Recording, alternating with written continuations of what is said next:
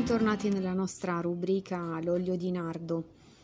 Oggi vorrei commentare brevemente con voi eh, le notizie che riguardano alcune presunte frontiere eh, nuove della scienza che però toccano sensibilmente anche eh, la vita umana, la dignità della persona nella sua origine. Sto facendo riferimento a due nuove ricerche pubblicate su Nature, eh, una che riguarda gli embrioni sintetici e l'altra eh, l'utero artificiale. Ehm, infatti eh, sappiamo che ehm, sostanzialmente quello che ehm, si voleva fare era come dire, ottenere eh, dei, delle chimere, eh, per cui ehm, un, ci, ci, sarebbe un essere vivente eh, che, che ehm, deriverebbe da cellule staminali umane eh, trasferite in embrioni di scimmia. Allora, io credo che questo eh, ci porti veramente a una riflessione eh, molto ampia, forse eh, prima ancora che una riflessione bioetica ehm, dobbiamo riflettere eh, veramente anche sul significato proprio eh, di scienza. Eh, non mh, dimentichiamoci che noi ci troviamo in un tempo in cui c'è una massiccia medicalizzazione dell'esistenza. Perché dico questo? Perché sempre questi progetti vengono presentati eh, ovviamente non come ehm, una volontà di ricercare un po' fine a se stessa, ma sempre come una ricerca, diciamo così, a fin di bene.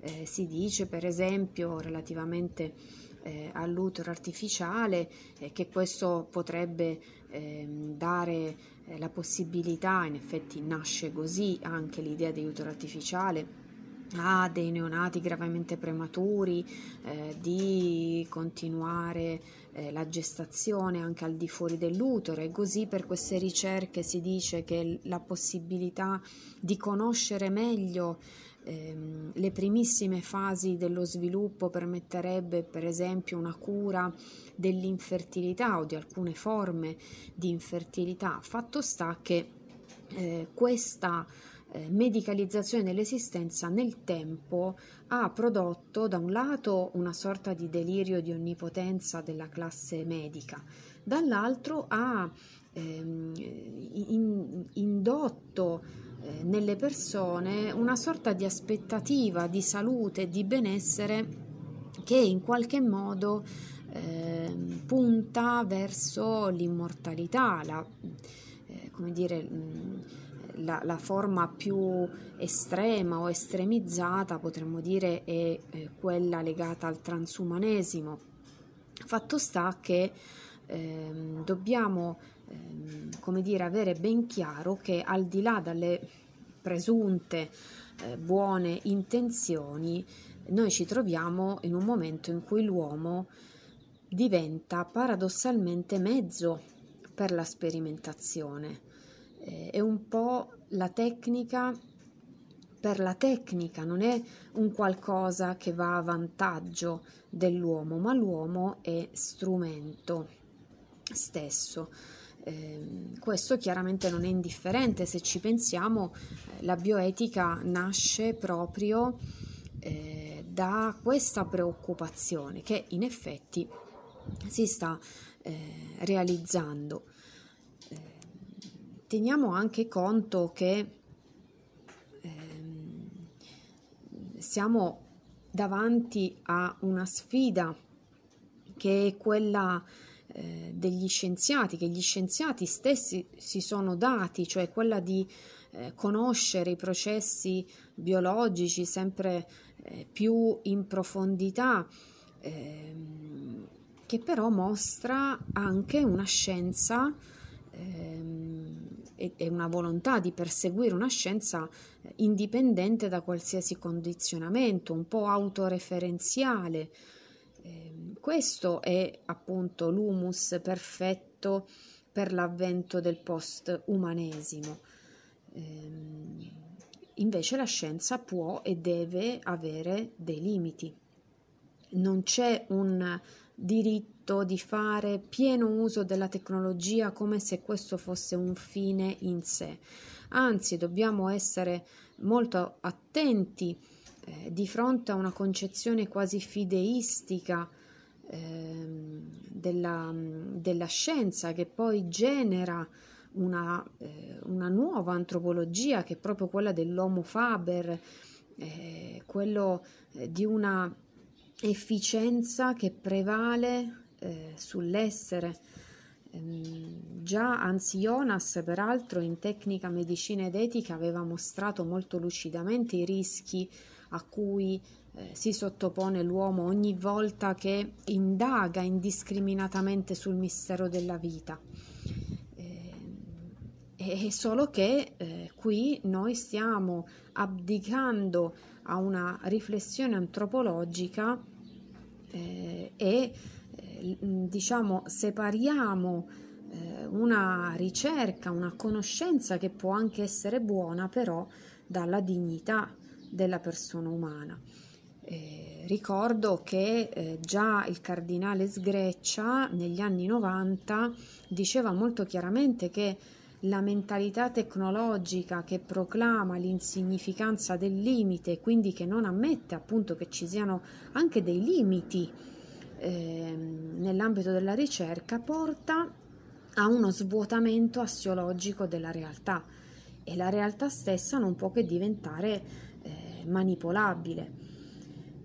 Questo non, non, è solo una questione teoretica, ehm, è credo un qualcosa che fa anche emergere, eh, come dire, un, un disagio esistenziale. Eh, pensiamo anche al fatto che noi qui stiamo proprio andando a toccare una fase eh, in cui l'emblema, potremmo dire, è la fragilità. La fragilità eh, dell'essere umano eh, nel suo sviluppo, la, mm, che è la fragilità al tempo stesso la forza, ma senz'altro la delicatezza eh, del grembo, eh, che è, mm, mm, con la volontà di, ehm, dire, di, di isolarlo dall'utero, dalla madre ehm, e quindi anche se vogliamo dalla relazione. Questo eh, devo dire che eh, deve far riflettere molto profondamente, eh, ma soprattutto ci deve anche far riflettere sul fatto che ehm, noi stiamo considerando in queste tecniche in un campo appunto particolare che è quello della procreatica ehm, appunto un, un, ehm, come dire, quasi una neutralità eh, della scienza eh, che da sola eh, darebbe il via a questo tipo di procedure. Ehm, ma non è forse che magari ehm, proprio eh, questo mette in luce un aspetto fondamentale dell'umano, che è appunto la nostra relazionalità, il nostro vivere con gli altri, che è un essere con, ma anche un crescere in. Eh, questo non solo nella fase precedente alla nascita, ma anche dopo, sono elementi cruciali che ci identificano come uomini, che hanno un valore più grande della conoscenza per la conoscenza e, e anche evidentemente eh, della tecnica. Ehm, in qualche modo eh, ci ritroviamo a metterci al posto di Dio per portare avanti questo tipo di ricerche, ehm, facendo sì che siamo noi per primi inghiottiti eh, da, da, questa eh, situazione, da questa conoscenza e insieme a noi viene inghiottita anche la nostra umanità. Quindi è il paradosso, potremmo dire, di cercare di superare i nostri limiti anche eh, conoscitivi, di salute, no? eh, attraverso però la negazione di ciò che siamo. Allora, l'invito è quello di guardare con la lente di ingrandimento eh, queste mm, tecniche che un po' come dicono i giovani, no? un, danno un effetto wow, ma poi effettivamente guardate meglio, eh, sono eh, forse anche l'affermazione di un non senso che mm, noi abbiamo della nostra esistenza, un, un, una sensazione di eh, finitezza che non accettiamo. Eh, allora vedete che le questioni della bioetica, anche quelle se vogliamo che riguardano l'ambito eh, più di laboratorio, no? più ehm, così da addetti ai lavori, in realtà nascondono sempre una grande domanda di senso su chi è l'uomo, eh, sullo sguardo che eh, abbiamo verso eh, l'essere umano e eh, la tentazione utilitarista a cui siamo perennemente eh, sottoposti, soprattutto in questo ambito. Io vi ringrazio dell'ascolto, vi aspetto al prossimo appuntamento dell'olio di nardo.